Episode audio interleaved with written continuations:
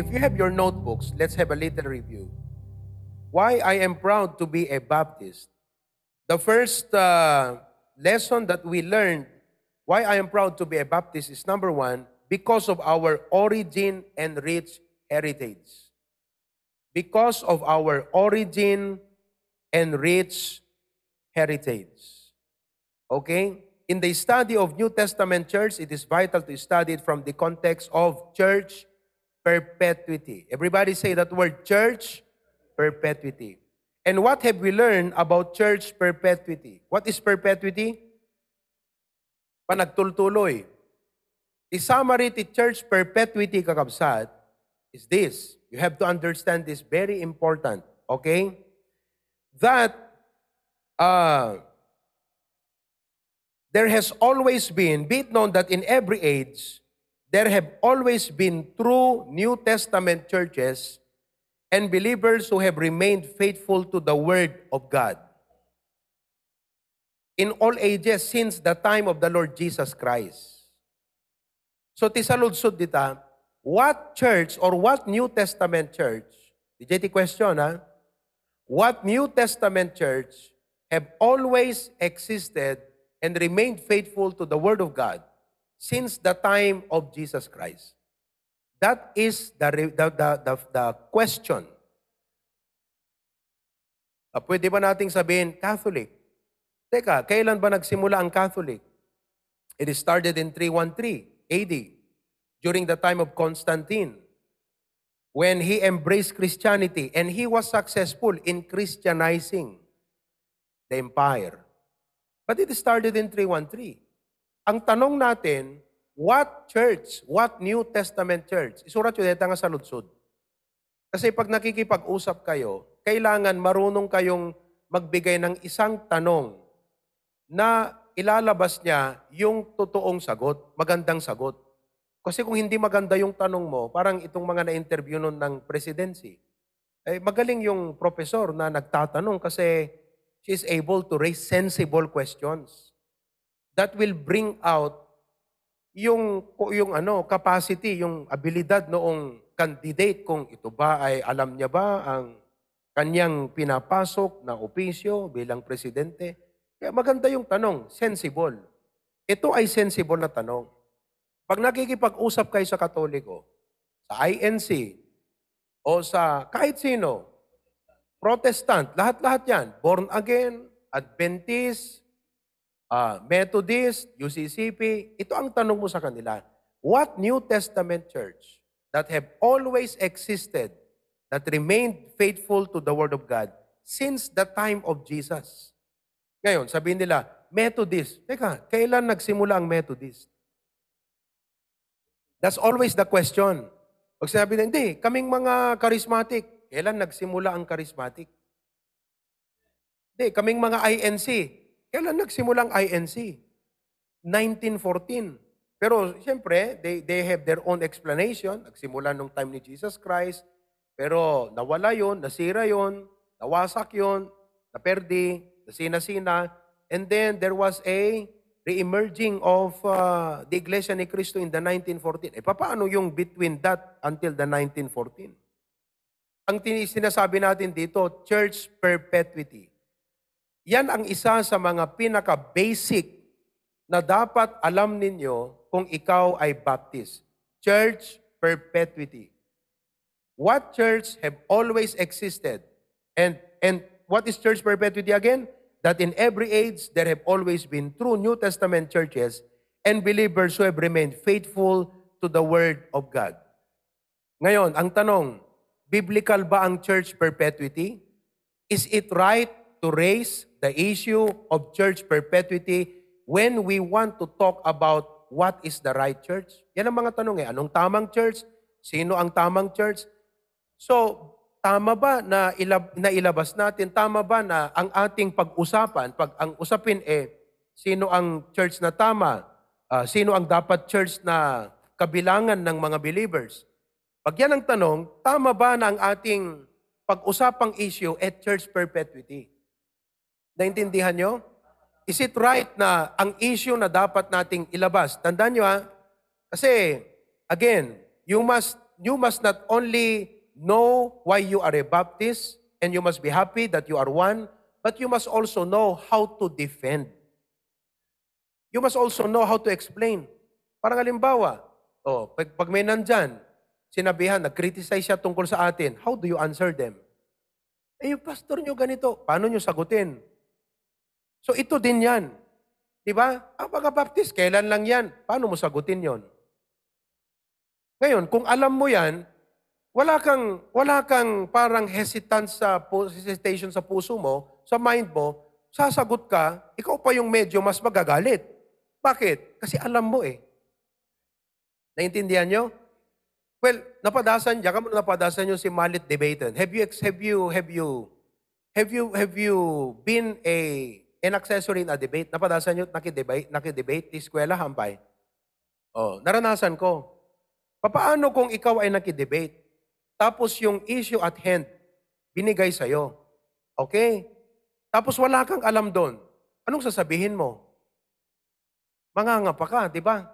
You will not know what to say because you have no knowledge with the issue. Ganon din yon. Baptist ka. Ba't ka baptist? Oh, so let's go back. Pag pinag-usapan, ano ang tamang church? Saan dapat maging kabilang ang mga believers? So, saan sagot natin? Dapat baptist. Bakit baptist? Eh kasi yan ang totoong church. Yan ang church na nag-exist in the time of Jesus. At yan ang church na itinayo ng ating Panginoon. Naintindihan ninyo? So ngayon, ang ating issue dyan is church perpetuity. Okay? What church existed? So ngayon, ang tanong ito, is it right to raise the issue of church perpetuity when you talk about what is the right church?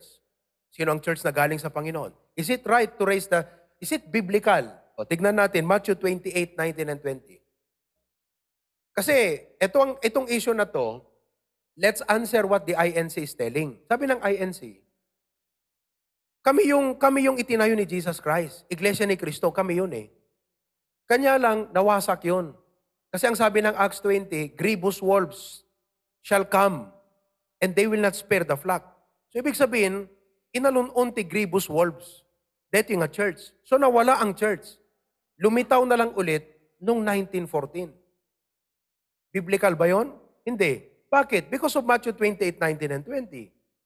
Tignan nyo ha. Go ye therefore and teach all nations, baptizing in the name of the Father, the Son, and the Holy Ghost. Now, that command, will that command, ibig sabihin, yung mandate ba na yan ng ating Panginoon, will only be good for a century? Will only be good for 100 years? Tignan natin kung ano ang nakalakip na promise sa command. Na 20. 20. Teaching them to observe all things, whatsoever I have commanded you, and lo, I am with you always. Anong ibig sabihin? Anong pagkaintindi nyo ng always? Pag sinabing, I am always present, may absent? May absence siya? May, meron ba siyang absence? Wala. So pag sinabi niyang, I am with you always, even unto. Eh, Ibig sabihin, kahit ilang pang centuries ang lumipas hanggang sa pagdating ng Panginoon, unto the end of the world. So the Lord Jesus was talking to the first church, and by the way, makikita natin mamaya, why I am proud to be a Baptist? Because it is the only church that received the Great Commission. Eh, may, may, mayroong church pinangalanan, Christ Commission Fellowship, CCF. They took their name from that Great Commission. Malaki yan. Pero what is that? Saan yan galing? Mamaya titignan natin yan. So, maliwanag dun sa Matthew 28, 19, 20, I will be with thee even unto the end. I will be with you always, even unto the end of the world. What do you call that? That uh, until the Lord comes, until the end of the world, Jesus will be present. How will He be present with them if there is no existing church? Sino yung pinapangakuan niya na, I will be with you? Eh, wala naman. Na sinabi niya, I'll be with you. Sabi niya, ah, nawala yan. Lumitaw nung 1914. Eh, nagsisinungaling ang Panginoon. Sabi niya, I will be with you always. Hindi niya ibig sabihin na sila yon mabubuhay hanggang sa katapusan. Di hanggang ngayon nandito pa si Peter, si uh, uh, Nathaniel, si Andrew. Di, dapat nandito. Ang ibig niyang sabihin, your offsprings, your kind. What kind? Baptist, I will be with you. Oh, I will be with you even, yeah, may pinanggalingan, even unto the end of the world. So the Lord has promised His presence to the church until the end. Kaya hindi pwedeng walang church na pinangakuan niya, I will be with you always, even unto the end of the world. That is church perpetuity. 1 Corinthians 11:26. Okay? It explains that Jesus instructed the early believers that the Lord's Supper be done until He comes. I was praying kanina, uh, let us have our Lord's Supper soon. Ano ba sa Sunday? First week? Ano, last Sunday? First Sunday of June, we'll have our Lord's Supper. Eksaktong to lesson tayo about the two ordinances, baptism and Lord's Supper. Jesus instructed the early believers that the Lord's Supper be done until He comes. Tingnan mo maigi ah. This means that there have always been and all will always be true New Testament churches who will observe this ordinance until Jesus comes.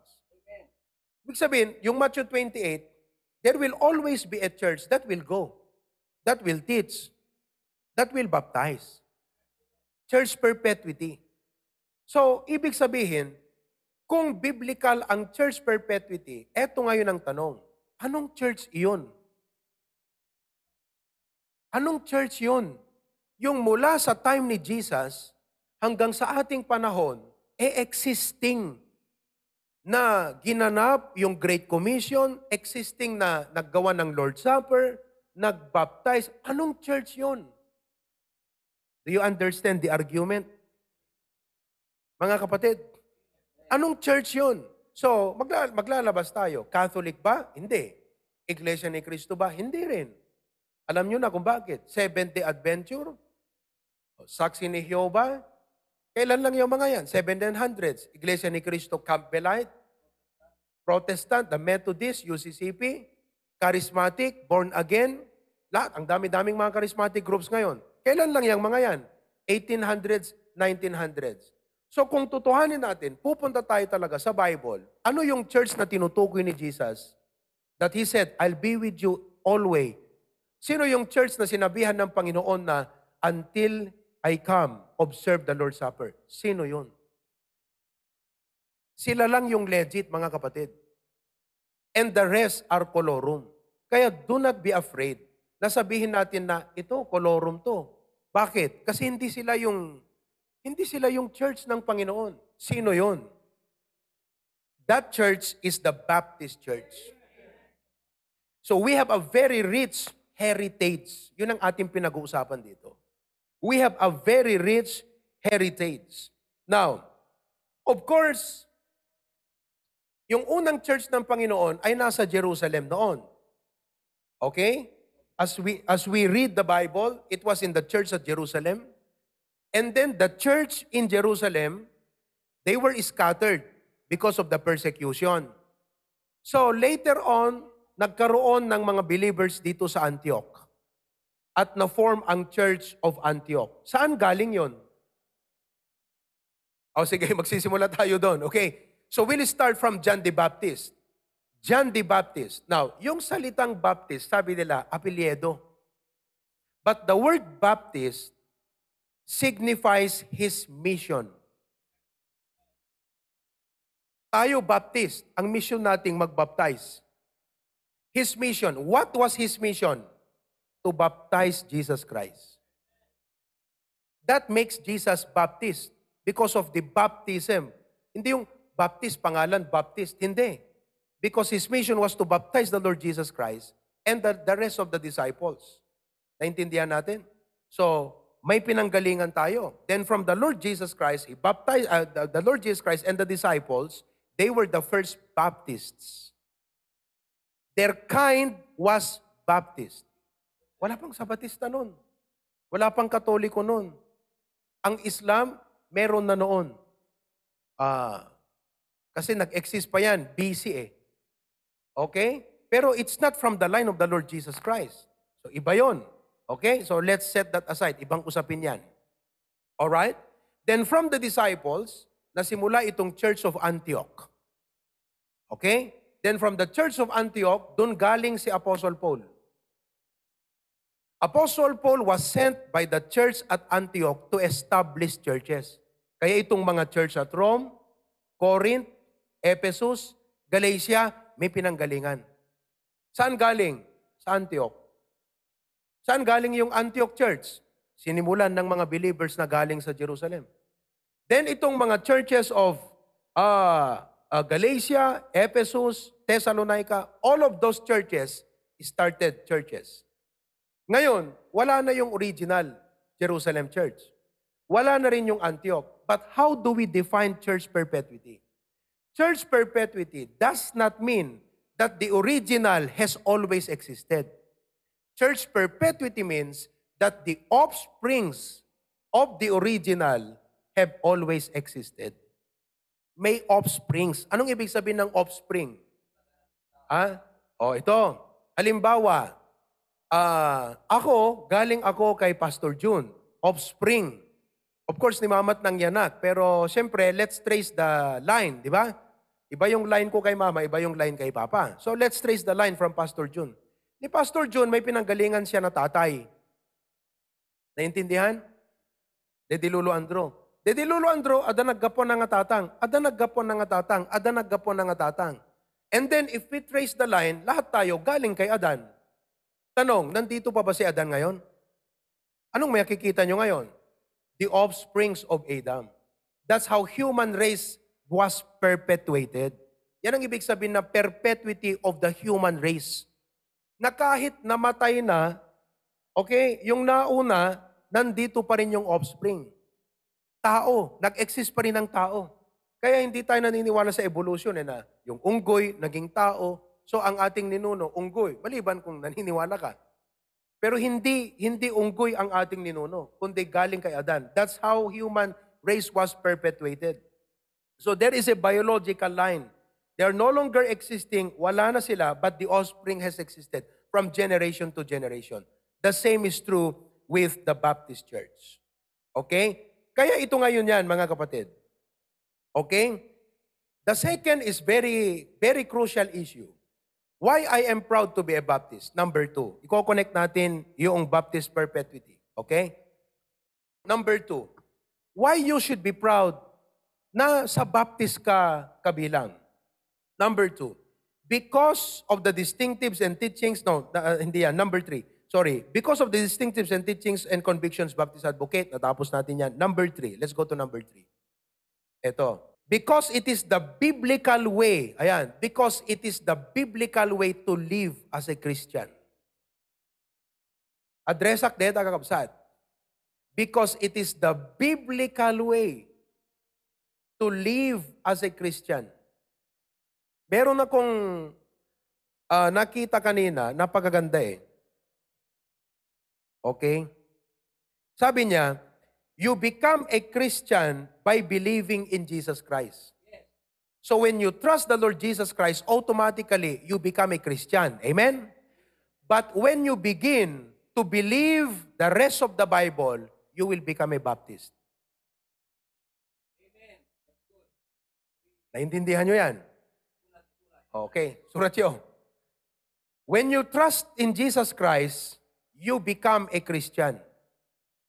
But when you believe and practice the Bible, you will become a Baptist. Otherwise, kung meron man kayo nakikita na nagpa-practice ng kagaya ng practice natin, ang tawag dyan, imitation. Pero tayo yung original. Kasi ang unang ang unang nag-practice ng Great Commission, ang unang ang ang ang inutusan ng Panginoon na magsagawa ng Great Commission, ang unang gumawa ng ang unang nagso-soul winning, ang unang nagbabaptize, ang unang nagdi-discipleship ay ano? Yung mga Baptist. Yung mga galing sa ating Panginoon. Now, When you trust the Lord Jesus, when you trusted the Lord Jesus Christ, you became a Christian. But when you embrace and practice the Bible, you become a Baptist. Walang ibang church. Kasi hindi mo pwedeng sabihin na, well, kahit hindi ako member ng church, basta i-practice ko ang Bible. Walang ganun. Naintindihan nyo? That makes you an imitation. Kumbaga sa Nike, tayo yung talagang original Nike lahat ng nakikita nyong ibang Nike, hindi galing sa faktorya ng Nike. Imitation. They look like Nike. They have the resemblance. but they don't have the original uh, features. Hindi sila yung original. Hmm. Ewan ko kung kaya niyong kilatisin yung orig na Nike at saka yung imitation. Okay? Ayan, yan. Basahin natin. Everybody go. When you trusted Christ, you became a Christian. Palitan yan. When you trusted Christ, you became a Christian. When you embrace and practice the rest of the Bible, you become a Baptist. Baptists are the only people who held the first Bible. Sila eh. Oh, anong tawag ano anong anong klaseng church yung church at Rome, Romans? Baptist 'yon. Yung Corinth, anong anong kind 'yon? Baptist 'yon. Yung Ephesus, what kind are they? Baptist. Uh, Phil- Philippi, what kind are they? They were Baptist. So yung unang mga sinulatan na binabasa ngayon, halimbawa, oh, ayan, binasa mo yung Ephesus, alam mo ba kung anong church yon? Baptist kind yon. Thessalonica, Galatia, they were Baptist kind. Because they were the only churches who existed even from the time of the Lord Jesus Christ, who perpetuated. So, you cannot, you cannot truly embrace the Bible without becoming a Baptist. Now, you might say, eh pastor, ito kasi ang ito yung issue diyan. Bakit why I am so emphatic on this? Ito ang issue. Eh pastor, marami naman tayong kapareho. 'Di ba? May Victory Christian Fellowship. Kung hindi ako nagkakamali, ang mga Victory Christian Fellowship, galing din yan sa Baptist. But they wanted to form their own. So they didn't want the Baptist name. They want to call themselves just a fellowship. Bakit? Because of their concept na, okay, gusto natin na ma-welcome ang maraming tao, eh marami ang allergic sa name na Baptist. Masyadong brand yan eh. Masyadong, by the way, napaka-importante yung label. Kahit nga rin ngayon ka, gumatang iti agas omot label na. Among nga rin no, ano ito, paracetamol, uno biogesic, uno. Alright. Now, there is a question being raised, so I would like to I would like to address that. Siguro sinasabi natin, Pastor, bakit uh, I mean, may marami tayong mga kapareho, ganyan-ganyan. They practice, uh, they sing our songs, they they practice our practices. My answer to that is very simple. Okay? Pag pumunta ka pa sa Pure Gold, may mabibili kang Nike.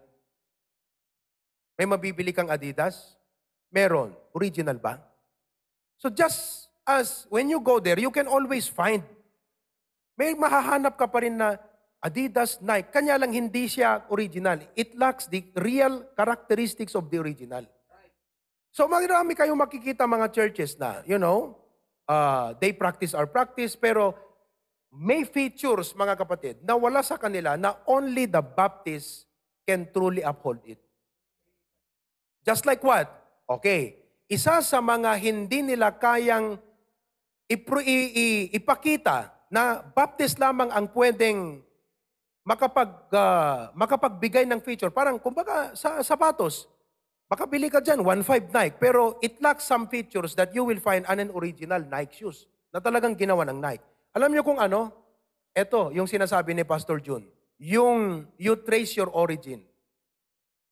Mother Church and Daughter Church. Okay. Anong ibig sabihin ng Mother Church and Daughter Church? Alright. Tayo, may pinanggalingan tayo na Baptist Church. We cannot exist without an authority authorizing us to exist as a church. Naintindihan natin mga kapatid? Kumbaga sa franchise ko na dan sa ano ka di jay. Oo, parang franchise. Jollibee. Padasam ti mapanti agpadak derti Jollibee, tuladam amin amin, ikabil mo Jollibee. Anan munda ka? Ah, awang franchise mo, you look like a Jollibee. Kahit 7-Eleven lang. Ilagay mo dun sa store mo, 7-Eleven. Gayahin mo yung pintura ng 7-Eleven. Pwede mong gawin yon. Pero hindi ka 7-Eleven. Naintindihan ninyo? So, may nag-authorize, franchise ang tawag dyan. Ganon din ang Baptist Church. So, may pinanggalingan tayo, okay? At yung pinanggalingan natin na Baptist, we praise the Lord. Pastor June came from the Calvary Baptist Church in San Nicolas. Oh. Yan ang pinakamatagal, isa sa mga pinakamatagal na nabaptist dito sa Ilocos. Ang Calvary Baptist Church, during the time of Pastor Amayon, may pinanggalingan din na Baptist Church. Ipinanganak. Alangan mo't nga, mabali mo nga orte, ageksis nga tao, awan lahat ng yanaking ka. Oh. Yan. Yan ang problema. Ganyan ang mga fellowship ngayon. Limitaw da nga awan itinang yanak.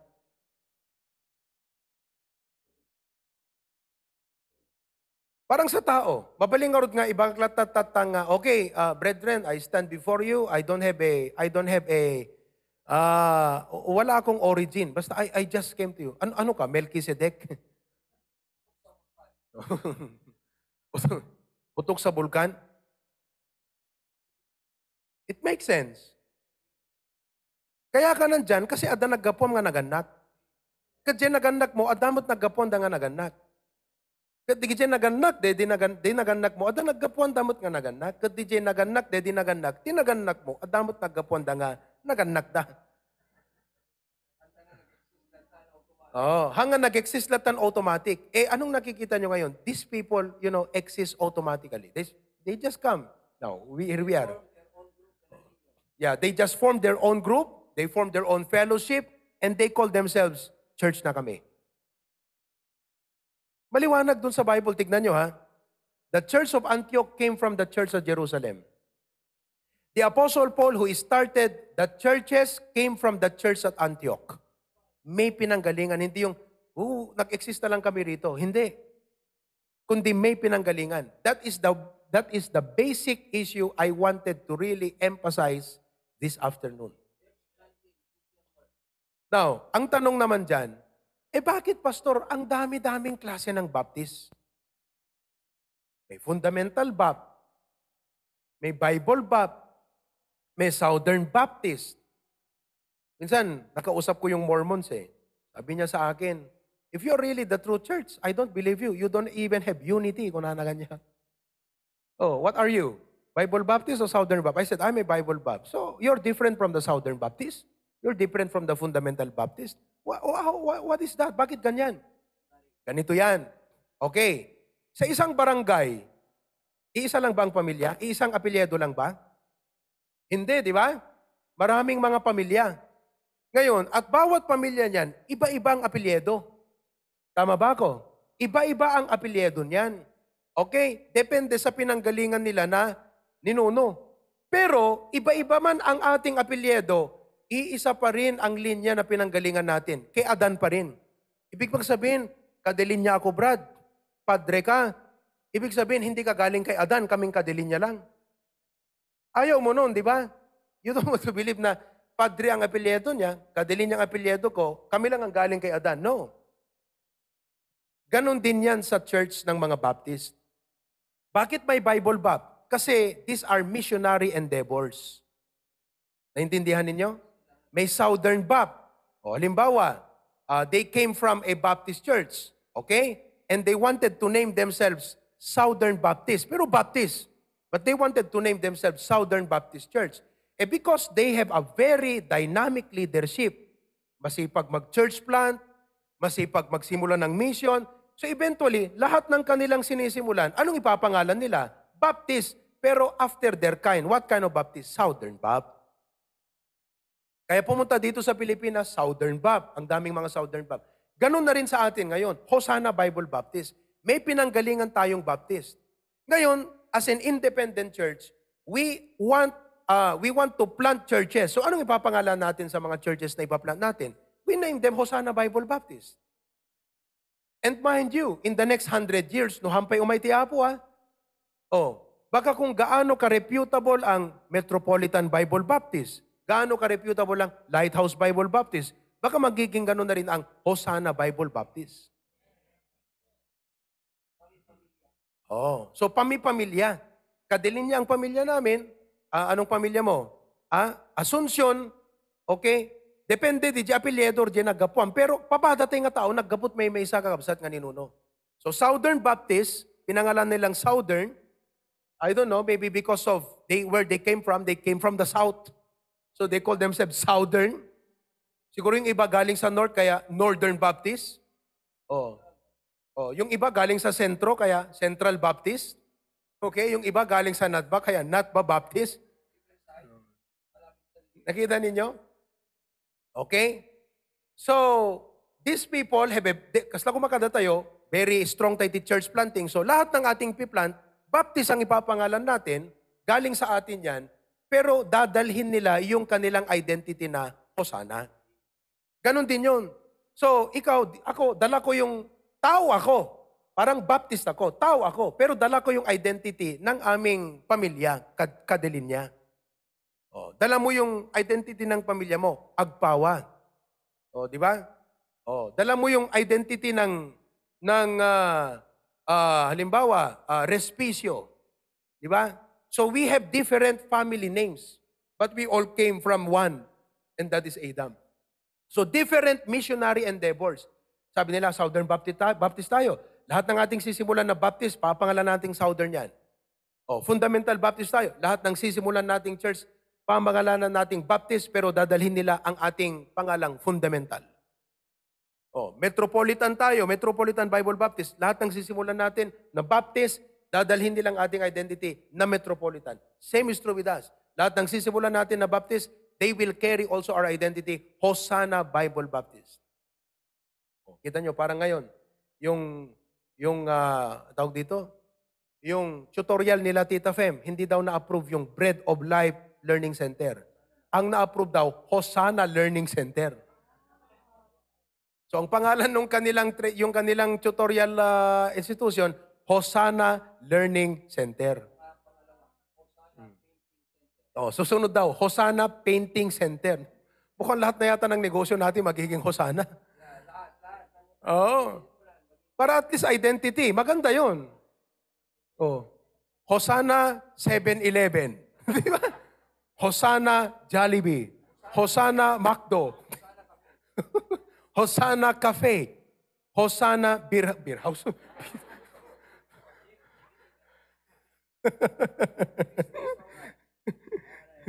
Hosanna Lumber and Hardware. Oh. Kita nyo? Hosanna Supplies. Oh. Hosanna Cigarette Company.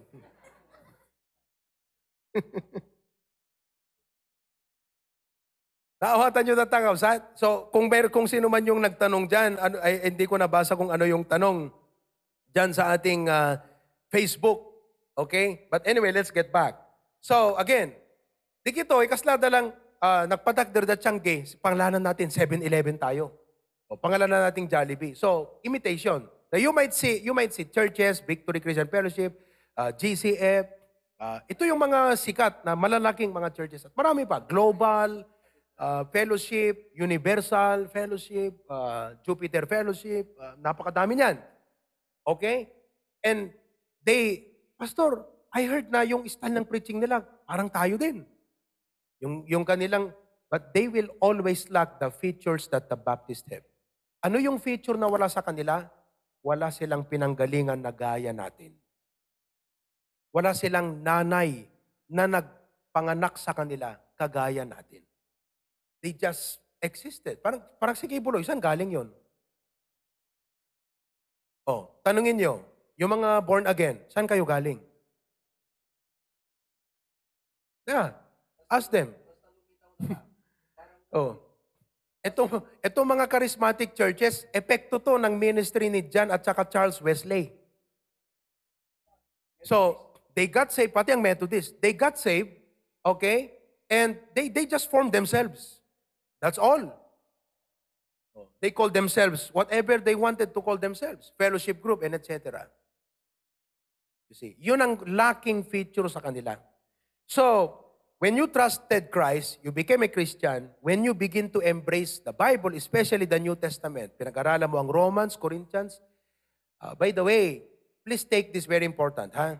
Yung Romans, Corinthians, Galatians, Ephesians, these are letters to the churches. And basically, they are the constitution of the New Testament churches. Pag sinabi nating constitution, yun yung mga batas, prinsipyo, at mga alituntunin na sinusunod ng mga Baptist church. So when you begin to embrace that, what are you? Baptist. Kaya tignan nyo ha, ito lagi. Hindi natin pwedeng sabihin na mali, mali yung, kayong mga Baptist, para kayong katulad ng CCF. Mali yun. Maling position. Dapat ang sasabihin mo, itong CCF, parang Baptist. Kasi if you are not a Baptist by name and you were not, you did not come from the Baptist, ang tawag sa'yo, Baptistic. Pwede mo bang sabihin na, alam mo tong original na Nike, parang, parang katulad niya yung nasa pure gold. Para mong ibinaba yung kalidad ng original. Do you understand? Eh, Air Jordan. May mabibili kang Air Jordan dyan sa pure gold, di ba? Yung mga imitation. Oh, halimbawa, kunin mo yung Air Jordan ko na isa dyan. Oh, kung nandyan. Okay? Example lang ha, itong Air Jordan na to, original to. Oh, galing sa Middle East. Okay? At doon, bawal ipinapasok ang mga imitation. Is it right to say na, alam mo tong Air Jordan na to, parang, parang katulad siya doon sa mga nandyan sa pure gold. Alam mo ang, you know what that statement means?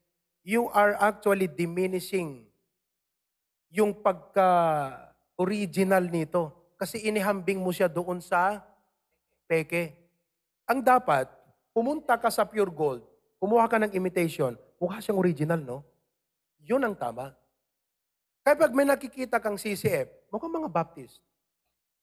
Parang, parang, parang preaching nila, parang ganun din yung pinipreach ng Baptist. Ibig sabihin, mga kapatid, imitation. Tayo yung original. Naintindihan nyo, mga kapatid? Because you cannot you cannot embrace ti point ita hamo mabalin nga ibaga nga i-embrace ko ti Bible no hangka nga Baptist because when you embrace the Bible and you are not a Baptist ang tawag sa iyo Baptistic anong ibig sabihin ng Baptistic? Parang imitation ang tawag doon. So there are many Christian groups communities and secta today. They are called evangelical groups and these are booming movement and trends. But the only biblical way to live as a Christian is to be a Baptist. Una Baptists are conservative and separatist people. Baptists are conservative and separatist people. Pag sinabi nating conservative, mga kapatid, hindi conserve to save. No. Conservative means they uh, practice the basic and fundamental biblical doctrines. Okay? Yan ang ibig sabihin ng conservative. They don't go with the flow. They don't they don't go with the tradition or they are non-conformist. They do not conform with the world. Oh, yan ang yan ang yan ang ano ng Baptist. 2 Corinthians 6:17. All right? 2 Corinthians chapter 6 verse 17. Wherefore come out from among among them and be separate, saith the Lord, and touch not the unclean thing, and I will receive you or I will be delighted with you. That's what it means. Titus 2.14, just write the, the, the verse down. Who gave himself that he might redeem us from all iniquity and purify unto himself a peculiar people, zealous of good works. 1 Peter 2.19.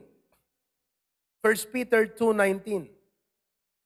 For this is thankworthy if a man for conscience toward God endure grief, suffering wrongfully. By the way, ano kayang pakiramdam noong CEO ng Nike pag may nakita siya na imitation? Anong ibig sabihin ng CEO? Chief Executive Officer. Halimbawa, ikaw ang may-ari ng Nike. Oh, okay, let's just say, uh, nag-start ka ng bakery mo. Okay? Nag-produce ka ng sarili mong klase ng tinapay. Oh. so, mo, Sukin Bakery, biskotso. Di ba? Nag-produce ka ng talagang signature na tinapay mo. Ikaw lang ang meron nun. Okay? Then you started to propagate. Nag-start ka ng mga franchise mo. Okay? Ngayon, meron namang bakery. Ginaya yung, ano mo, ginaya yung signature mo. Oo, ginaya yung signature mo. Anong tawag dun sa kanila? Imitation. Ikaw na may-ari nung signature, how would you feel? Ha? Oh. At one point, you would say, well, I'm happy na ginagaya, ibig sabihin, something itong aking signature. Pero at some point, you will warn people. Tama ba ako? Kasi masisira ka eh. Paano kung yung, yung ginaya na signature na tinapay mo, eh hindi pala masarap? So pag ikaw na ang pinuntan, wala, hindi masarap yan, natikman ko na eh. Saan mo natikman? Doon. Ay hindi sa amin yan, imitation yan. Naunawaan ninyo mga kapatid? That's why importante itong ating pinag-uusapang issue ngayon ng Baptist Perpetuity.